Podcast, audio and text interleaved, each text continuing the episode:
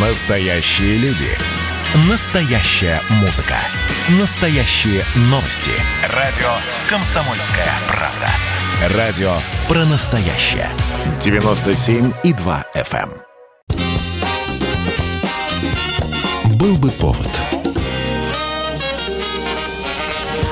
Здравствуйте, я Михаил Антонов, и эта программа «Был бы повод». 6 сентября на календаре и рассказ о событиях, которые происходили в этот день. Но в разные годы вас ждет в сегодняшней передаче. 1936. Советское правительство учреждает звание «Народный артист СССР». Это звание не отменяет существующее «Народный артист республики», просто оно по статусу выше. Опубликованный приказ гласит – Почетное звание «Народный артист СССР» присваивается наиболее выдающимся деятелям искусства, внесшим особый вклад в развитие советского театра, музыки, кино, цирка, телевидения и радиовещания в воспитании творческой смены. Первых награждаемых утверждает лично Сталин. Он и дальше будет ставить свои резолюции под списком, но сам список станет составляться в профильных ведомствах. Имена первых награжденных известны всей стране. Станиславский и Немирович Данченко, Москвин и Качалов, исполнитель ролей Ленина Борис Щукин и оперная певица Антонина Нежданова. Денежных премий официально награжденным не полагалось. Неофициально они все-таки были и выписывались по месту работы артистов. 1939 год. В Ленинграде открывается Государственный театр эстрадных миниатюр. Новый театр получает здание бывшего ресторана. Театр миниатюр ставит как свои спектакли сатирические и юмористические, так и предоставляет сцену для выступления других коллективов, например, оркестра Леонида Утесова. С самого начала в театре присутствует 28-летний Аркадий Райкин, который сначала выполняет в представлениях роль конферансье, а спустя три года становится художественным руководителем театра. Инструмент слесарный, 20 наборов. Есть? Не. Инструмент слесарный. Не достал? 20 наборов. Просил, просил я тебя, 20 наборов. Ну и что? Ну что, ничего не взял, ничего? Взял. Взял, что, что взял? Электросварку взял, не? Нет, нет, нет, нет. Центрофугу взял, не? Нет, нет, А- нет, Автоклав взял, ну, ну что, что взял, что, что, что? Ну давай, давай, давай. Ну давай, давай, не томи, давай, давай, давай. Ну, ну рожай, рожай уже, рожай. Ну что, что взял, что еще? Рояль. Первые самостоятельные спектакли театра «Миниатюр» — это юмористические зарисовки, критикующие социальные пороги, волокиту, бюрократизм и прочее. Но уже с конца 40-х годов в репертуаре появляются политическо-сатирические номера. Вскоре театр «Миниатюр» становится одним из самых популярных театров в Ленинграде. А после выхода фильма «Мы с вами где-то встречались» Аркадий Райкин – самый известный представитель разговорного жанра на эстраде. И вы, знаете, со своей точки зрения Пушкиноведа, знаете, будете... Что? Да. Э, Мне очень трудно сказать что-либо об этой картине положительно. Единственное, что меня устраивает, это приведенная цитата из произведения Александра Сергеевича. Э, «Мой дядя самых честных правил, когда не в шутку занемог, знаете, да, заболел дядя, да, это бывает как раз, да. Э, Он уважать себя заставил, и лучше, э, понимаете, просто ничего не мог придумать, понимаете. Вот замечательно.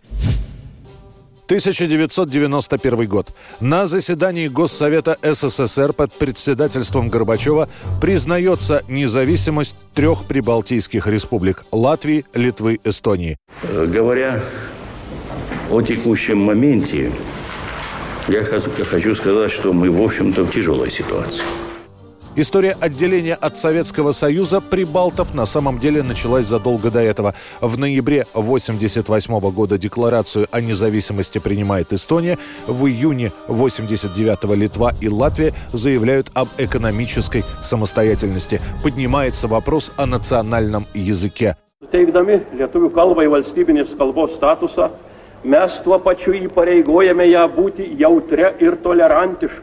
Возвращая литовскому языку государственный статус, мы тем самым наделяем его необходимостью быть чутким, терпимым и культурным по отношению к другим языкам, звучащим в республике. В июле 90 -го года Ельцин, в то время председатель Верховного Совета, открыто выражает поддержку независимости республикам. Сразу же после событий в Вильнюсе в январе 91 года Ельцин прилетает в Таллин и подписывает договоры с Латвией, Литвой и Эстонией, согласно которым Россия признала республики Прибалтики независимыми государствами. Окончательно вопрос о взаимоотношениях республик прибалтийских с Советским Союзом был решен в августе-сентябре 91 года. Прибалтийские республики воспользовались событиями, которые происходили в августе в Москве для заявления о своей полной государственной независимости. Сразу же после этого президент США Джордж Буш заявил о готовности Америки установить дипломатические отношения с Литвой, Латвией и Эстонией. 6 сентября 1996 года. Президент России Борис Ельцин сообщает о предстоящей ему операции на сердце. Через два месяца, в начале ноября, Ельцин передает полномочия по исполнению обязанностей президента Виктору Черномырдину. Уже потом станет известно, что в разгар перевыборов Ельцин переносит инфаркт. После этого президент перестает появляться на публике. 3 июля прямо в Барвихе он проголосует. 9 августа принесет президентскую присягу. Время церемонии сократят до 16 минут. Инаугурационная речь продлится всего 45 секунд. 17 августа немецкий таблоид «Бильд» утверждает, Ельцину ищут донора для пересадки сердца. 19 августа. Журнал «Тайм» пишет, пересадки не будет, будет шунтирование. Президент России ждет тяжелейшая операция в швейцарской клинике. В тот же день пресс-секретарь Ельцина Сергей Эстержемский опровергает эти сведения. Президент проходит диспансерное обследование. Работает. Рукопожатие у него крепкое. 6 сентября. Ельцин говорит о том, что ему предстоит операция. 23 числа становится известно, что оперировать будут не американцы, а наши врачи. Кардиохирург Ренат Акчурин, а Майкл Дебейки выступит консультантом. Операция продлится три часа, а уже через несколько недель Ельцин снова приедет в Кремль. Товарищ президент Российской Федерации, в вашей резиденции все службы функционируют нормально. Рады вашему приезду комендант комендатуры, полковник Киселев. И функционировали все это время так нормально? точно. Хорошо. Здравия Ни одного ЧП не было? Никак нет. И музыкальное событие дня сегодняшнего, 6 сентября 1986 года. Женская группа «Бананарама» возглавляет американский хит-парад со своей версией песни «Винус» голландской рок-группы «Шокинг Блю». На вершине они продержатся всего одну неделю. Это была программа «Был бы повод» и рассказ о событиях, которые происходили в этот день, 6 сентября, но в разные годы. Очередной выпуск завтра. В студии был Михаил Антонов. До встречи.